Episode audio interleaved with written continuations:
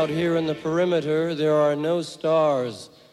Out here, we is stoned, immaculate. Hello and welcome. This is the C86 show. I'm David Eastaugh. As you know, we love a special guest. This week it's going to be the turn of the band The Crazies because I spoke to one of the members very recently to find out more about life, love, poetry. It was the one and only Adrian Janes, the drummer of the band. And uh, this was a well, mainly because um, Optic Nerve Records, all the way from Preston, has released or is about to release an album called A Simple Vision uh, that's come out on vinyl and probably is available on Bandcamp. This was a recording that was done in 1978. Um, a few of the members of the band have been in the Outsiders, and then there was this kind of musical moment in the sort of late 70s, and then various members went on to form The Sound, featuring the one and the only Adrian Borland as well as uh, Graham Bailey on bass. But anyway, we're going to find out much more about the band through this interview. So anyway, do check it out. The Crazies, the album is coming out. That's the main thing. A Simple Vision and uh, Optic Nerve Records from Preston are the people responsible. But anyway, look, after several minutes of uh, casual chat with Adrian, we got down to that very exciting subject that was the early formative years and also early influences. Adrian, Tell us everything. Tell us now. Yeah, well, I, I, guess I'm a, I'm a few years older than yourself, so I would say um, the Dave Clark Five, uh, and um, I thought those those early singles of theirs, like bits and pieces, were were really powerful actually, and um, you know I've, I've ended up drumming, and I kind of you know, seeing Dave Clark sort of front and center of the band, it was kind of, you know, you you you sort of took from that. Well, this guy's is the the center of it all. You know, nothing happens without him. So, uh, um, which you know, I, have realised subsequently isn't necessarily the case. But I think I think uh, the drumming always impressed me on records from the start, you know, just instinctively. And so I would I would go back to him, and then a bit later on, you've got um, people like Cream and uh, Hendrix, and you know, both great drummers with those bands. Um, but then, as you say, I think um, the sort of glam area because I, I, I liked um, Marc Bolan from way back, like from the Tyrannosaurus Rex days. Right. When he kind of re-emerged as T-Rex, you know, but it took me a while till I realised the connection that you know this was the same guy who used to do these, you know, kind of little charming sort of folky songs was now you know rocking out, and this was the same guy that I liked, you know, years before. Um, so I think, you know, he he for a long time was the main the main person I liked. Um, Bowie, Roxy Music. Um, who else? Uh, the Stones and the Beatles. You know, yes. still very sort of key people. Um, my sister was uh, a bit of an influence on me. She was a massive Beatles fan, so I I got exposed to a lot of that from you know quite a young age. Yes. And were you and were you was it a kind of a bit of a musical family or or or were your parents not that bothered about the music kind of world? Um no they were no they weren't really yeah no they weren't really bothered about it um but I think uh, uh my my my sisters and my brother um they they they are all fans of different people, and I think I, even even if I even if I wasn't sort of listening to those people particularly, um, you know, just that. I, I suppose some families, um, you know, you're not um, exposed to much music or, or the sense that music is a is an important part of life.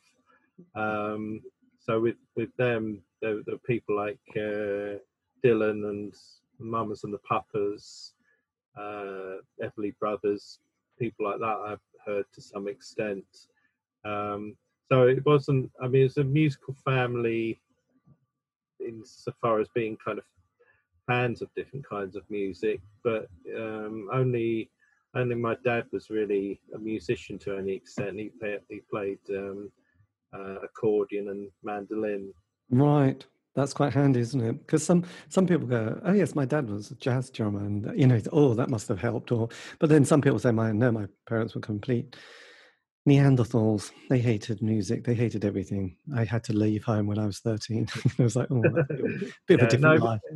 It wasn't like that, but they weren't. You know, they eh, they weren't kind of. They ne- they never sort of pretended to sort of be cool and into the music that I liked, and I, I would probably have been a bit mortified if they had, you know. Yes, that would. Why? Where could you rebel? So when did a yeah. drum? When did a drum kit enter into your life? Um.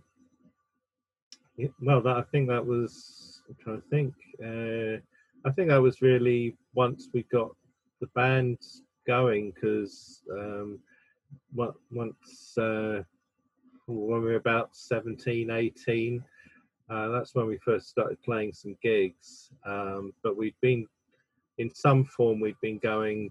This this was, you know, the real beginnings. Um, with just what anything anything we could kind of rustle up. So I, I was kind of uh, oh, just odd sort of little plastic drums and cymbals that somehow somehow accrued. Um, so when when I first had a proper drum kit was um, really, as I say, when we started playing gigs, and then um, so that was sort of late teens, and then we um, once we'd left school when we were 18, we um, that's when we were trying to actually get somewhere.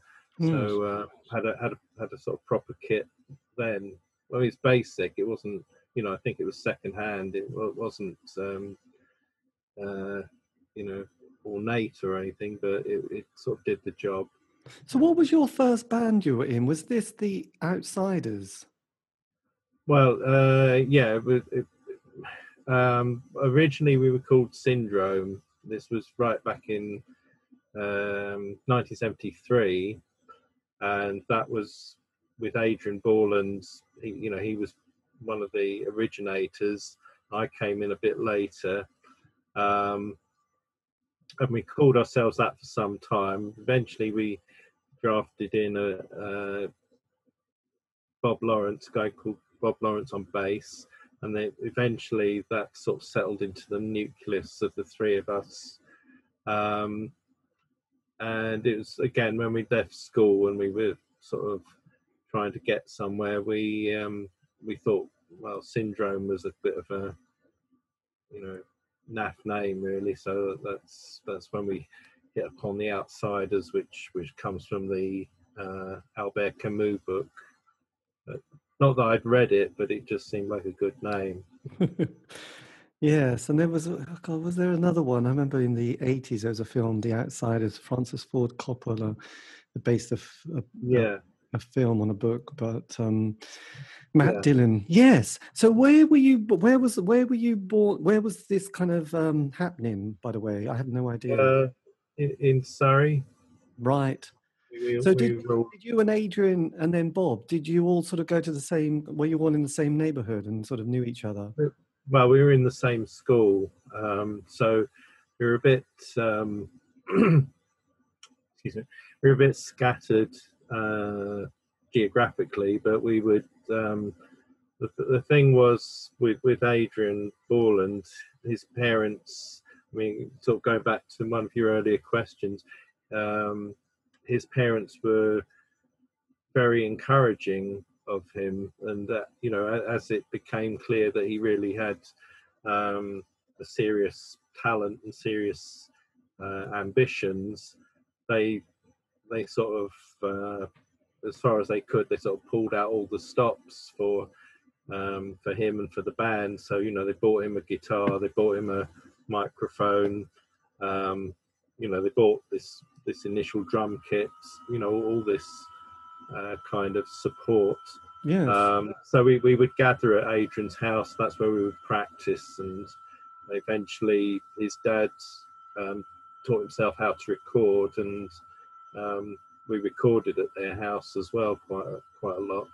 Right, God, he really did get encouraged, didn't he? And this is all the sort of early to mid 70s, which was quite unusual at that stage because um, because my parents were kind of very working class. I mean, we, there was no there wasn't that many kind of options and opportunities and and luxury. So obviously, he was that quite a, was he quite a middle was that quite a middle class household that he came from. Um, yeah, but I mean, it kind of. Um, I mean, it's a, it's a little later in time. I don't know how much difference that makes. Um, we, we we left school in uh, '76.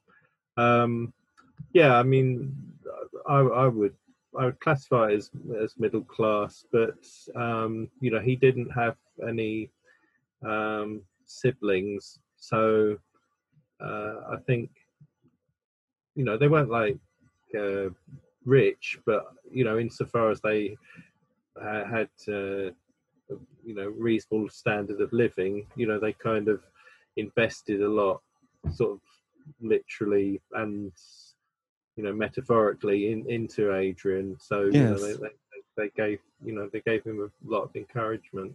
Yes, well, yeah, it's funny, isn't it? When when I was at school, there was a, a few people who were just like, sing, you know, the only child, and it was kind of yeah.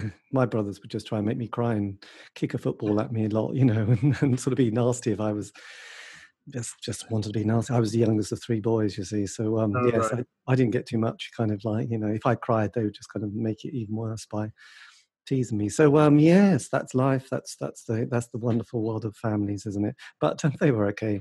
Don't worry, I'm not emotionally scarred by that. But then right. yes, so so then you got the outsiders. God, that was mm. you were a very angsty band if you were already going for the commute commute sort of. Um, you know. Well, uh, I mean, like I say, I only read it later on, but I think, yeah, we we had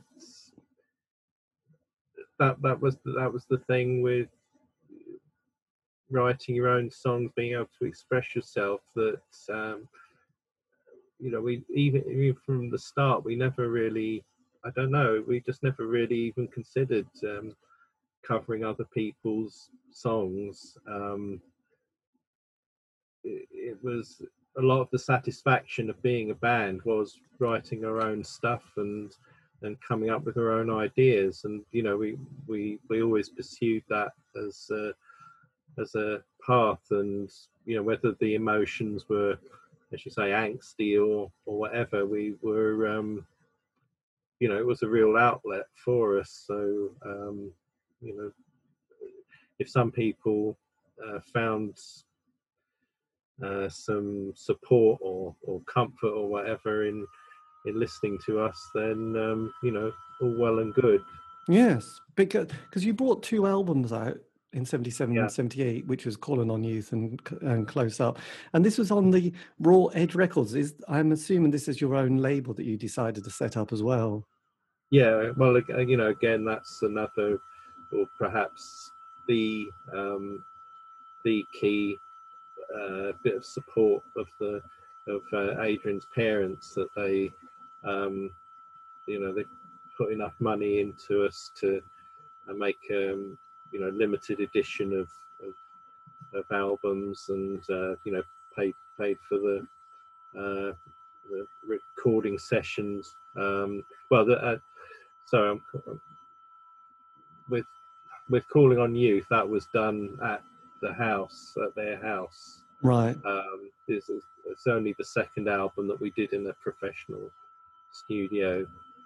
So that that was when they paid for the session there. Yes, amazing. And that, bizarrely, came out on Cherry Red Records this year, didn't it? A compilation of your material, which was called Count for Something. Uh, yeah, well, the reason um, or the connection with Cherry Red, we they actually put out our two um, like official albums that you mentioned. Um, they made CD uh, releases of them in 2012. It was, um, but what happened uh, in the in, in, the meantime was that uh, Bob Borland uh, died, and when it came to sorting out the um, belongings in the house, I asked the um, I asked the executors uh, to, you know, if they could pass on any outsiders material that they came across. So they were they were quite content to do that. Um, and what I found um, amongst all this material, the all these you know reel to reel tapes, um, were not just the um, not just the masters of of the albums that you've mentioned, but um, a whole lot of other stuff. So um, because Cherry Red had shown some interest years before, I thought, well, I'll try them. You know, for well, there was one particular recording of the one live recording we ever did of ourselves on a cassette, and um, so I asked uh, I asked them if they'd be interested in bringing that out, and the the guy at Cherry Red, uh, whose um, name's John Reed, he's the the head of the catalogue, but he sort of came back and said, "Well, you know, have you apart from this cassette, have you got any other material?" And um, you know, it sort of mushroomed into this whole concept of, oh well, we could do a whole a whole box set, which was you know way beyond anything I'd conceived. But that was you know that's that was the seed of of uh, you know that live cassette was the seed of it, and then this additional material was from amongst these other tapes that I'd kind of inherited. My God. Well, did you say that was all from Bob Lawrence's kind of archive or? No, Bob Borland. Sorry, there's a lot of Bobs involved. God, yeah, but Adrian's dad is called Bob as well as our bassist. Oh, of course. Right, Borland. Right, Bob Borland, not yeah. Bob Lawrence. Yeah. Sorry, Bob Lawrence is still with us. That's good. Oh, yes, very much so. but you recorded close up at the famous.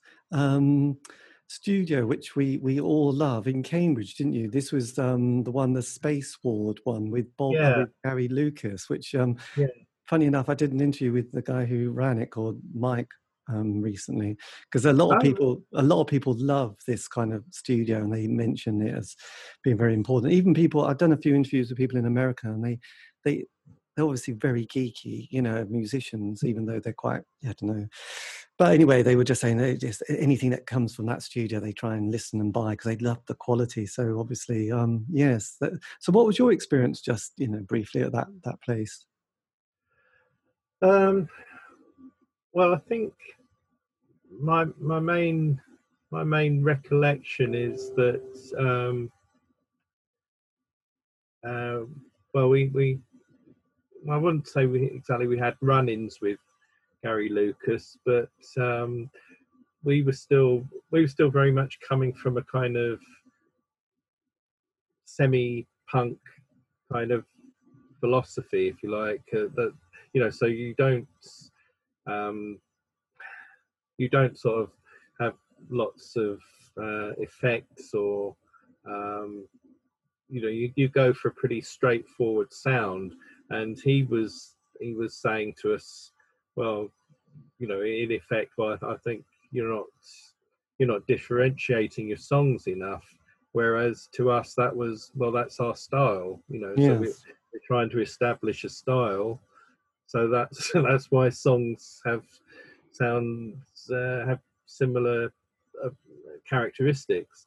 Um, anyway, I mean, it kind of it, it worked out in the end. But I, I, have, yeah, I have seen some stuff on the internet about Spaceward myself. I I haven't I didn't realize that it had become um, you know a bit of a thing. You know, cult got, status. They they just yeah. love it now. A cult yeah. status thing. Yeah. Anyway. Yeah. Yeah.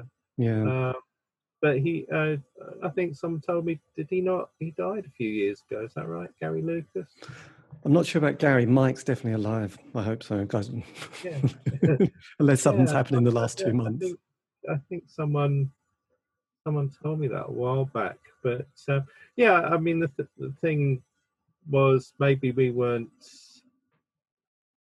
I mean, to us, the songs did, you know, were different from one another. You know, we could hear the difference. Um, but uh, you know, I, I, mean, it wasn't like we had sort of stand-up rows or anything. But I, I, I do remember that bit of uh, friction in our yeah. um, sort of viewpoints about what we were what we were going for.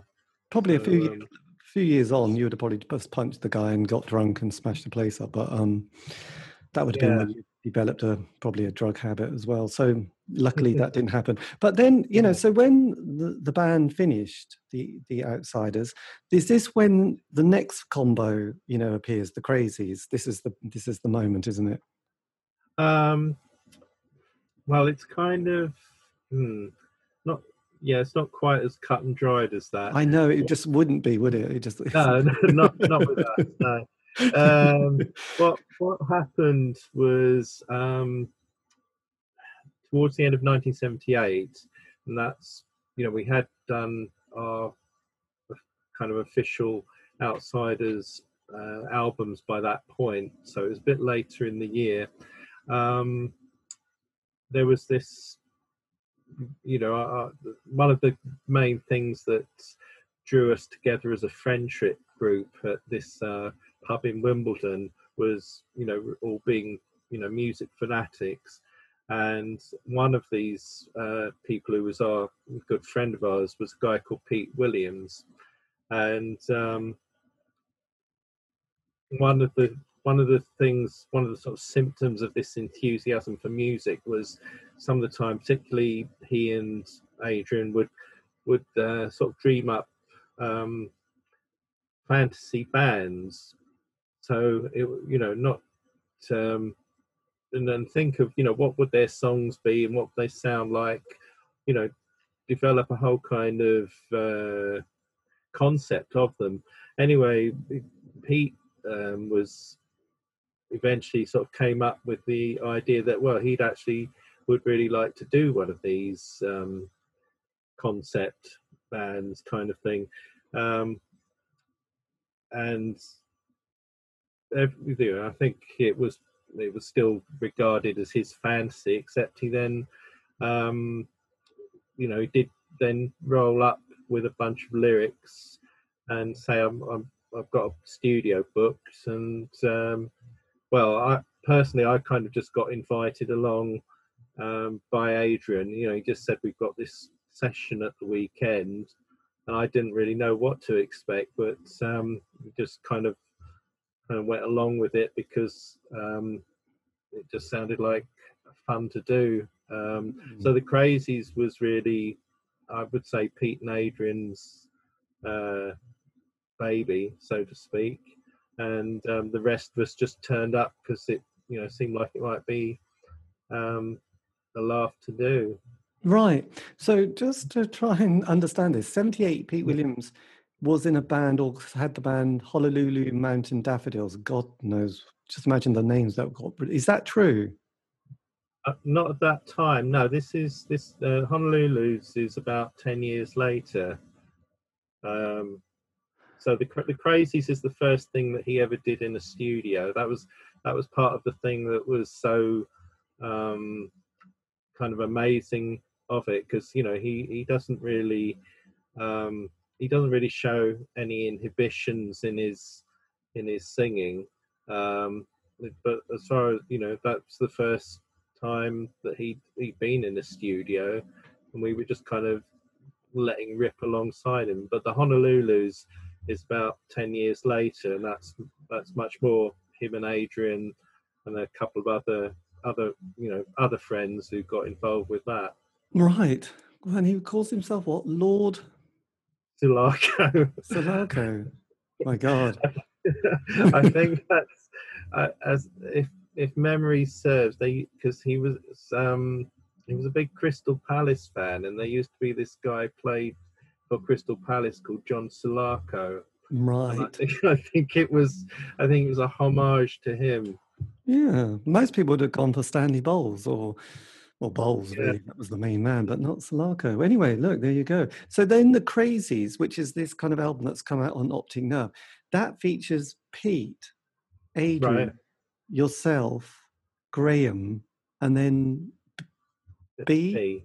Yeah. right. So this is kind of a, a, recording that happened in a very short period of time.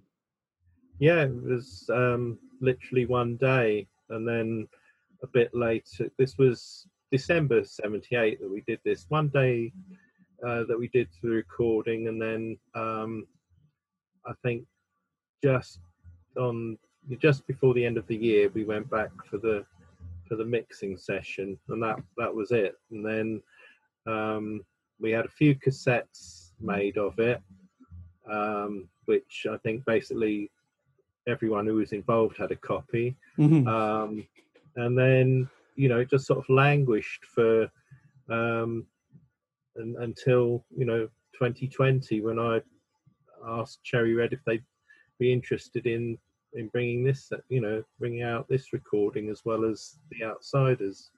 and they said no. Uh, well, mm, no, no, they were more, more positive than that. Um, but they they not as an official cherry red thing because the thing that their their reasoning, as I understand it, was the outsiders.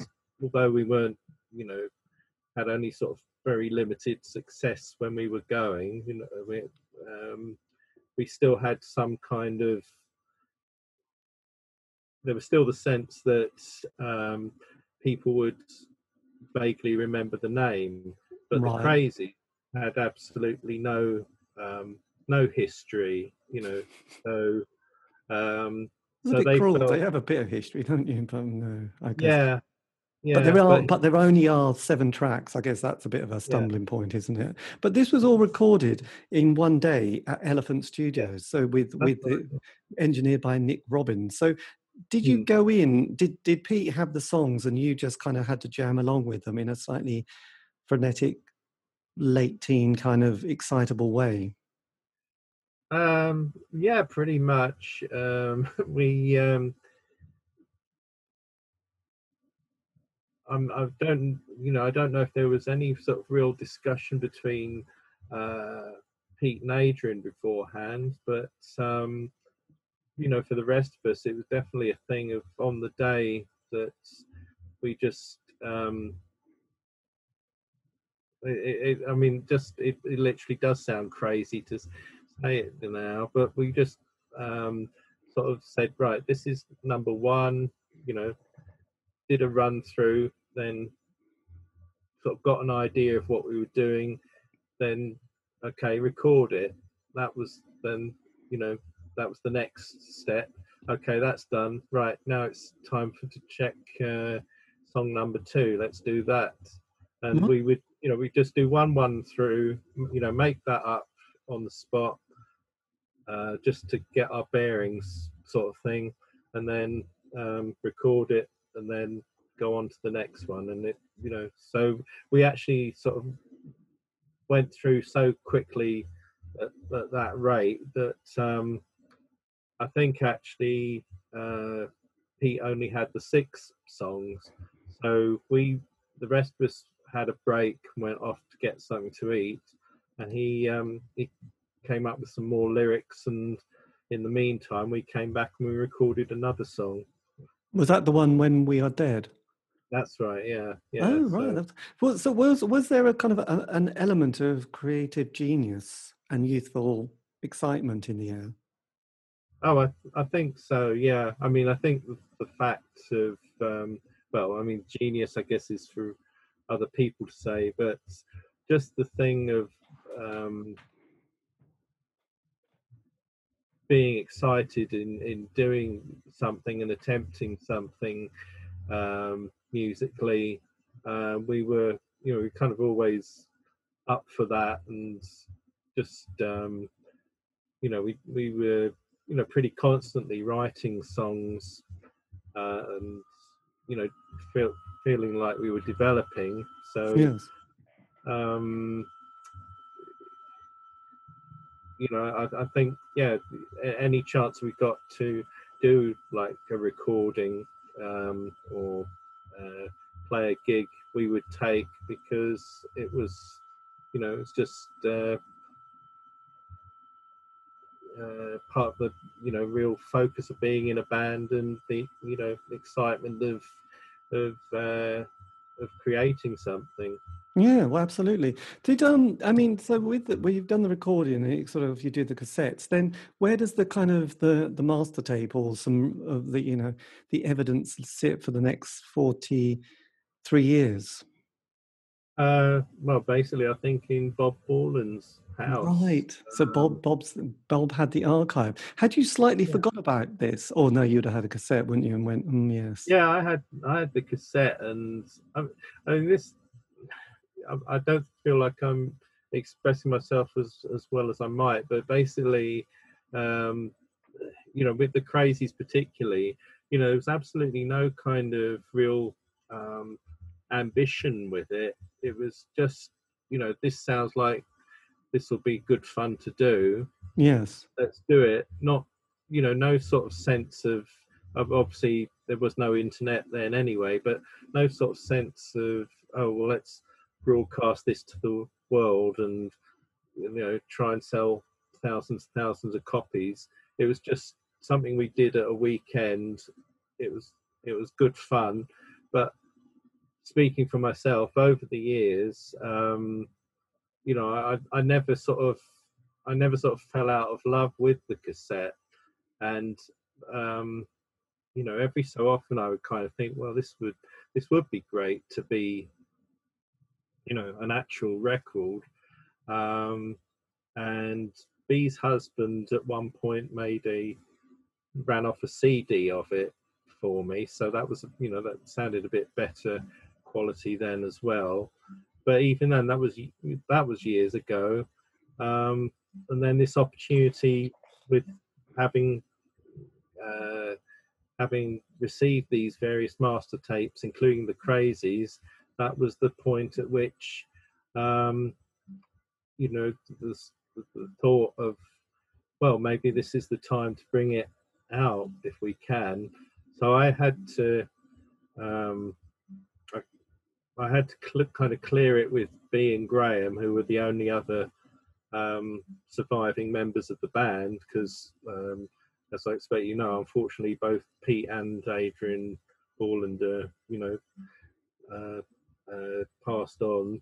So, um, but they were they were amenable. So um, Cherry Red were to the extent of they said, well, we'll we'll find a label to put it out. We don't want to put it out as a cherry cherry red thing as such, but we can find um, a label that we're associated with to to bring out. I, I think they feel it was less of a you know commercial risk for them to to do it that way. But you know we were just happy to um, to have it finally you know uh, turned into a tangible. Yes. uh, So were they, are they connected then to Optic Nerve Records in Preston?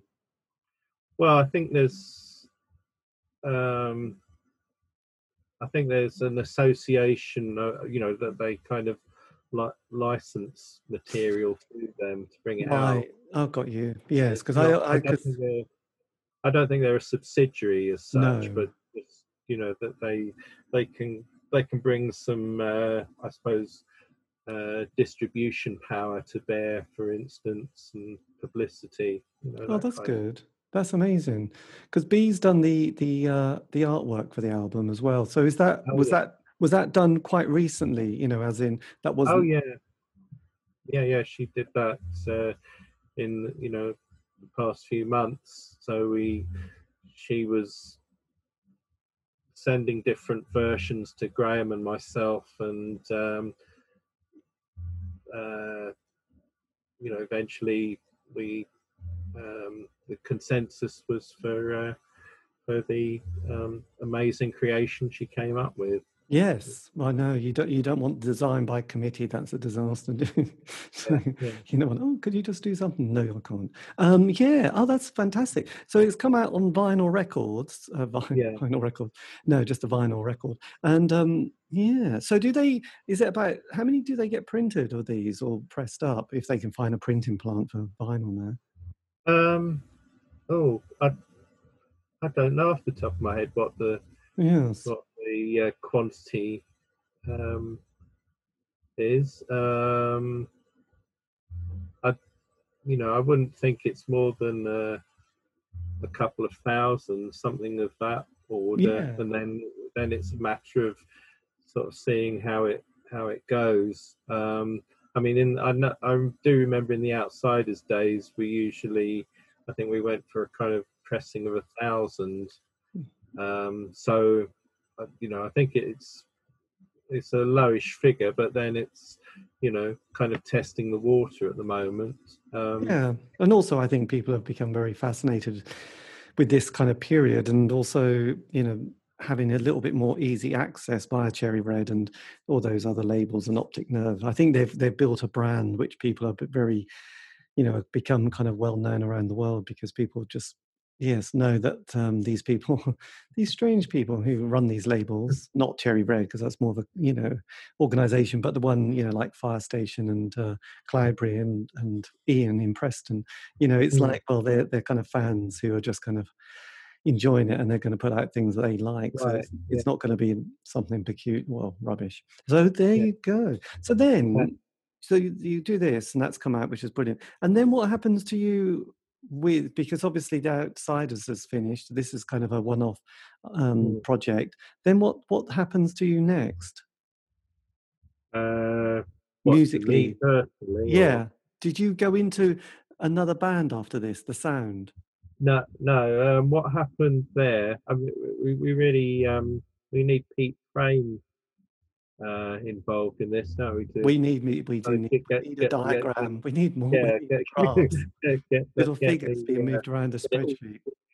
Um, what happened with the sound was um, over over the following year to when we'd done the crazies.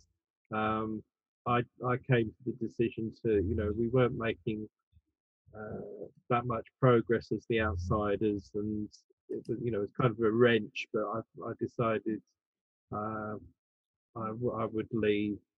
Um, so Adrian and Graham were carrying on, and Bi had become more and more part of the band. So you had you had the three of them in place, yeah. and the person um, who was managing us by that point, he knew a drummer uh, who was Mike Dudley in a in a band or who had been in several bands, I think.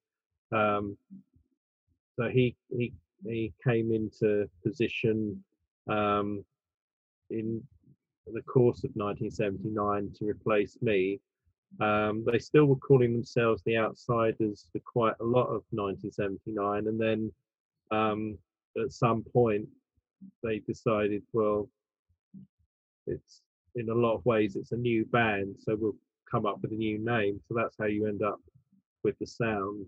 Right. But there's kind of I still I I mean they were still got very good friends of mine and I did um I did continue to contribute a few lyrics um for the sound um in the you know uh, sort of the next few years um, so there was there was a kind of maintaining of the connection. Yes. In, in as well. So was this the point then? You you know the music as a career or some as as a well, you know as a sort of full time or very much a kind of a kind of a focus in the life did you sort of put that to one side and then get on with the yeah. rest of your life yeah i um I uh, went to university and um, I mean, you know, obviously kept, uh, you know, music as a big enthusiasm in life, but um, now I've um, uh, eventually sort of got into a career for uh, librarianship. that's um, my God. There you go. I mean, probably that's the most sensible move you ever made, really, because having done having done this show for so long, I mean, God, you know, bloody hell. The other night I did a interview with the guitarist from Twisted Sister. I mean, it's like, yeah. you know, it's like started in '72, and you know, the um, yes, amazing amount of ups and downs and mm. bankruptcies after you've you know sold billions of records, and you just think, God, how did your brain cope? And um, yes, who knows? So, yeah, yeah. Um, I mean, he, the Sound were decidedly more successful bands than uh, the Outsiders ever were, and the, I mean, the Crazies. As I say, we didn't really have aspirations for the Crazies in in any case. Um, but e- even at the sort of level the Sound got to, um, unfortunately, it ended up with you know various kind of uh, arguments and um, disputes that I mean I'm not really um, I, you know, I only know of in very sort of broad terms, but you kind of you see how things turned out with a band like say the Smiths, um, you know, and then it's sort of even at a quite lower level, um, you know, happening to your own friends, which um, quite quite uh, sad to see, really. Yeah, you know, no, go, it, it's it's going a, to music with such enthusiasm, and then it's all, all this all this crap happens that is not, you know, what you were interested in at all. I know it's um it often takes about 30 years for some members of the band. I mean, I'm not talking about the Smiths, that's a whole other subject, isn't it? Yeah. But um, you know, with a lot of bands, you know, they had that kind of moment because I suppose having done this show for quite a while, you know, there's a five year narrative, you know, you get together as friends in the same community, you know, you you sort of have a year honeymoon sort of doing music and then in the 80s, you know, there was the great John Peel. So if you got the single and the John Peel play, and then you got the John Peel session, things are going good. First album, things are kind of going quite well. Um, and there's a bit more touring in the van. And then the second album, and then by then, you know, they, those kind of conversations you didn't realize you should have had at the beginning kind of start to sort of emerge. And I think the, the well, there's two things. There's a sort of lack of money, and then there's a sort of the struggle and the dynamics and and everything else that went for it. So it's not really um it's not for the faint-hearted. I think that's the thing, isn't it? Really. Mm, yeah, yeah, and as I say, I think you know you, you, go into music with a you know quite a, a pure enthusiasm, um, and there's a whole lot of uh, problems and um, uh, emotional ups and downs that you you know you don't anticipate when it's uh, when you're starting out. You know, you just you know, aspire to something uh, really positive, and it, it's it's not as simple as that, unfortunately. But you must be really pleased to have seen the work that you did over 40 years ago sort of get so nicely catalogued and and to be so sort of kind of oh. remembered. It you know. Yeah, I mean that's that's that's really uh, mm, yeah, that's really remarkable to me. And um, but uh, I mean that, as I say, uh, obviously we didn't have the internet in the days when the outsides were going, but um, I have taken quite a lot of um, solace from looking at uh, things that people have uploaded of ours to YouTube, for instance, and then you kind of see, for instance, um, you know, some really positive comment about something you recorded in the late 70s, and they so someone's made a comment about it about you know six months ago, you know, literally. So I mean that that's just wonderful to me. Um, you know, some it does feel sort of uh, a bit of kind of vindication or uh, you know something of that sort that well you know maybe we were actually not not not as bad as people you know some people were saying and you know maybe uh, maybe we'd been able to push a bit harder we'd have got uh, yes. got an audience. So yeah no i mean i'm i'm i'm uh, I'm, I'm really delighted and and thrilled that uh, the crazies have come out the uh, outsiders box set you know, I think um, that's uh, it, it. You know, it does make it feel worthwhile. Yeah, definitely. Yeah, absolutely. No, it's fantastic, and um, and it's also it must. I say I must. I'm just kind of loaded there.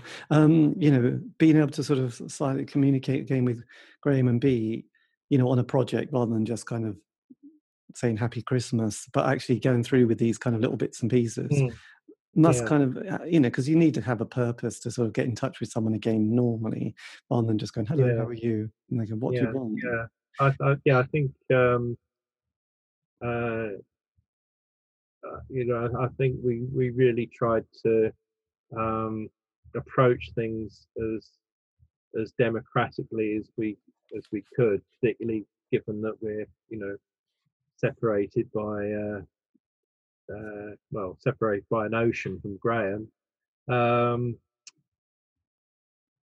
so I, I, I, I did get the sense from all our communications that they they felt you know very very happy that um, you know we've really tried to do things in um, you know the right way if you like and uh, yeah it was it was um, it was good um, having that purpose because uh, I mean I, I, I would certainly say that you know with the whole because uh, most of the work went on um,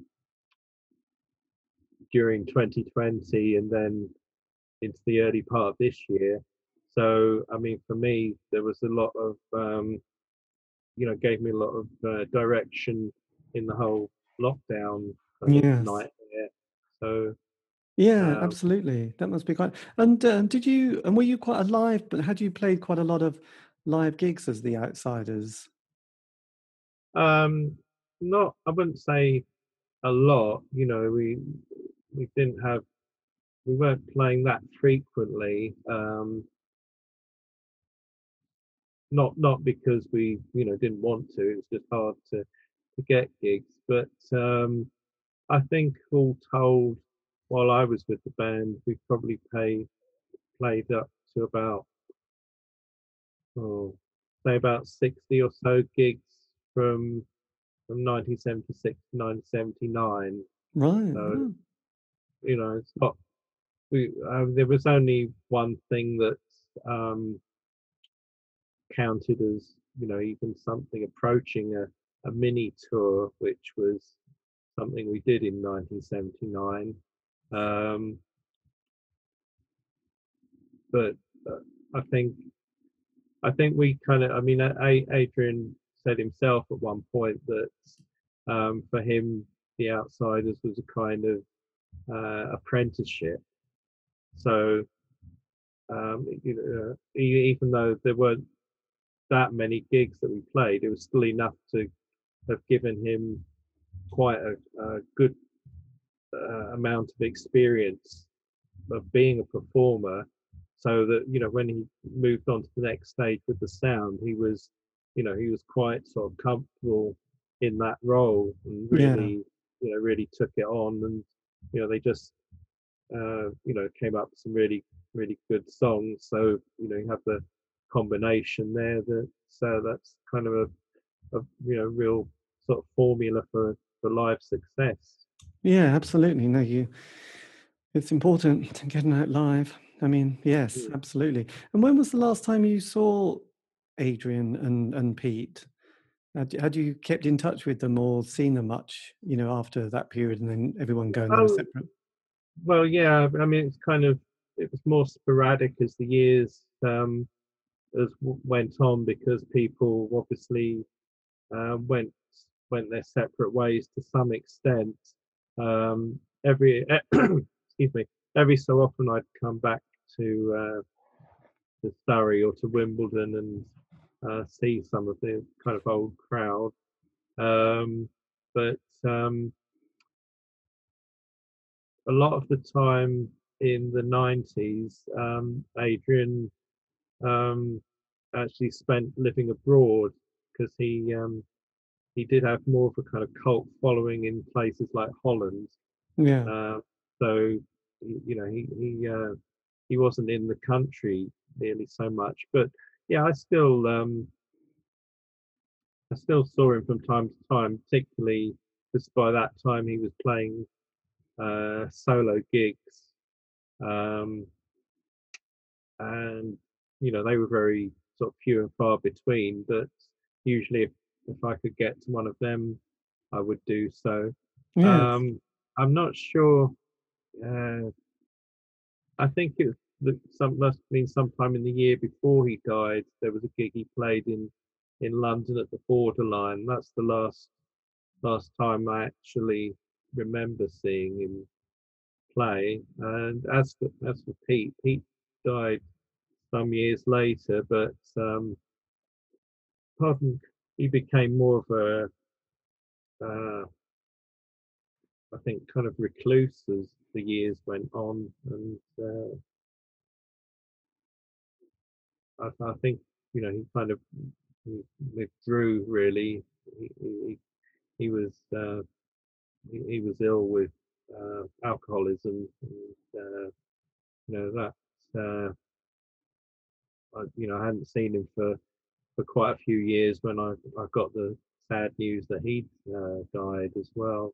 Mm. But um, you know, I, I mean that is another that is another motivation definitely for for doing you know you know getting the crazies actually out for the the wider world to to hear that um, you know they were two very sort of funny and talented people, and um, you know it's just uh, another another example of this. You know that, as I said, later on they combined and did this other band, the Honolulu Mountain Daffodils. Uh, but that was, um, you know, sort of late 80s, early 90s. So you you're at least a, a decade on from the from the crazies. So by Yes. then they're kind of um, you know using a lot of samples and you know using the what was new technology then to uh, to make the music a lot of the time. Yeah, amazing. Yeah. And did so just briefly, did you keep your drum kit and occasionally sort of would have a, a drum or even occasionally join a band and and have a few moments, or did it sort of pretty much sort of finish there with you for you? Yeah, no, I uh, I left it with um, I left it with the band, but um, Mike Dudley, who, as I say, uh, replaced me, he he um, he already had his own kit. Um, I think um, I think it got sold off eventually, but I wa- I was in no position to um, I was in no position to uh, play it. Um, you know, not not in sort of living um, like in bed sits and stuff. I wasn't in any circumstances to uh, really play a kit and annoy the neighbours. Uh, so, yes. Uh, so, but I mean, I've, I've kind of come back to playing the last few years because there was a, a tribute gig for what would have been Adrian's 60th birthday a few years ago. And out of that, we, um, the friends I got involved with there, we, we started um, this band Moon Underwater, which um, we're, uh, you know, now pursuing in a sort of fitful way, but uh, we, we um, we're uh, we you know we've got some proper gear and we're um, we've got a an EP planned. Oh, a few weeks' brilliant! Oh my god! Oh yeah, that, that should be coming out in a few weeks' time. Moon underwater. I'll check it out. That's great. Well, that's that's always nice to know, actually, isn't it? Everyone, you get to an age where everything's a bit fit for, really. I mean, all these Yeah. bands from the the eighties, they sort of, you know, they have a little go, but they don't want to sort of give up the day job or to, you know, their routine or whatever they're doing too much for the sort of going back into music. But I think they quite enjoy it. So, yes, just as a, an organic, happy experience, really. That's the thing, isn't it? That's what I mean. If you could have said something to your, say, like 16 year old self, you know, who was just kind of where you were the back then, what is there anything you would have just kind of whispered in their ears as you were sitting behind the kit? Um, oh, uh, no, I, I think I think I'd have kept my counsel. I think I think the sixteen-year-old me would have been um, a bit disappointed to have uh, have this version um, telling him all the you know cynical uh, things I've realised since then. I, I I think I'd rather be kept as innocent. Yes, I think that that could that's often the way, isn't it? Really, otherwise you just, like, you know, most people when I ask that go, "Don't do it." Yeah, no, I, I would never. I, no, I would never have said that to him because that, that that was that was a very um, that was a very important outlet for me for a long time, and uh, you know, I've got not only the the songs, but you know, some really good friendships out of it. So no, I mean, the the balance is definitely towards the positive, but you know, I I do realise um, or have realised that there are uh, negative aspects as, as well since then. It's not all, um, you know, uh, sitting around in your mansion as the, as the uh, royalties roll in. Yes, I know. I was listening to an interview with Suzanne Vega, and, and you know, people would like see her getting off a bus or getting out of a taxi. Going, oh, I thought you'd have a chauffeur. It's like, my God, people have no idea, do they? You know, it's like, you know, even Yeah. if you sell millions of copies of albums, you know, you still end up, you know, yeah, you know, if you if you keep in the music kind of world, you know, okay, you might have that moment of kind of like, wow, I'm kind of become this big star. But you know, if you keep in it, you're not going to keep there. You're going to go back to another level, which is quite a lot less than that, and um, you have to you have to navigate that. So it's not as it's not an Mm. easy, as everyone says, it's not a particularly easy gig and career. So and then you realize it's probably not much of a career. But you know, the formative years. I mean, most people, you know, when they say no, don't do it, they say, well, I wouldn't really say that, but you know, you just realize that yeah, there's a there's a point, and a bit like what you probably did, where you think actually it's probably best to get out now while I'm still walking and talking in a vaguely straight line. It's good. Hmm. I haven't got Yeah. too bitter. You know, that's the that's the main thing. But the brilliant thing is, you know, like in the last you know 48 months, you've just brought out all this stuff from over four decades ago, which is is quite unreal, actually. Yeah. Have, have you had a chance to hear the crazies? Yes, I've got. uh, Yeah, I got the. Um, I got sent the MP3s, and I've been listening to them. So it's pretty wild and, and exciting. It was really in, interesting, sort of working out. You know, I I sort of realised where when it was made, but then at the same time, it didn't sound like it was that period, if you know what I mean. Well, that's yeah. I mean, that's uh, that's that's interesting to hear because I mean, I kind of um, I think from the perspective of now, um, I can hear more clearly that uh, you know the Stooges feed into it quite a lot, but it also reminds me of people like um, uh, Jesus and Mary Chain and Sonic Youth who um, we just obviously could not have heard at that point. So, because you know, it was several years before they even existed. So, Yeah, um, well, quite. Yeah, I mean, I think that's the interesting thing because because that period there was a lot of dreadful punk albums and bands appearing, and and it didn't go for that sort of sound at all, did it? Really? You know, it was it was. no, no. I mean, Uh, we, we we really just kind of let loose and sort of, you know, uh, what's that saying? Um, you know, uh, cast the chips and let them fall where they Yeah. may. That's that's what we sort of tried to do musically, really. I think that's fantastic. I just, I just, you know, personally, I, I've become a bit of obsessive about archive and stuff as well. So I think it's great that all these things get out and about. Will it? So it's come out on vinyl. Is it? Is it? Is there CD and downloads and all that kind of stuff coming out with it as well? Um, yeah, there's sorry, there's something appeared on the screen about iCloud. I'm trying to get this so I can see you again. Hmm. Your iCloud is full. I don't, oh, I don't know. Uh, right.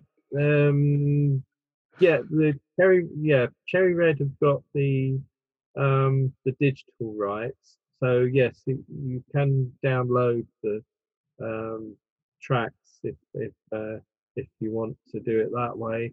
Um, there's no. I did ask about this quite recently actually because someone asked me.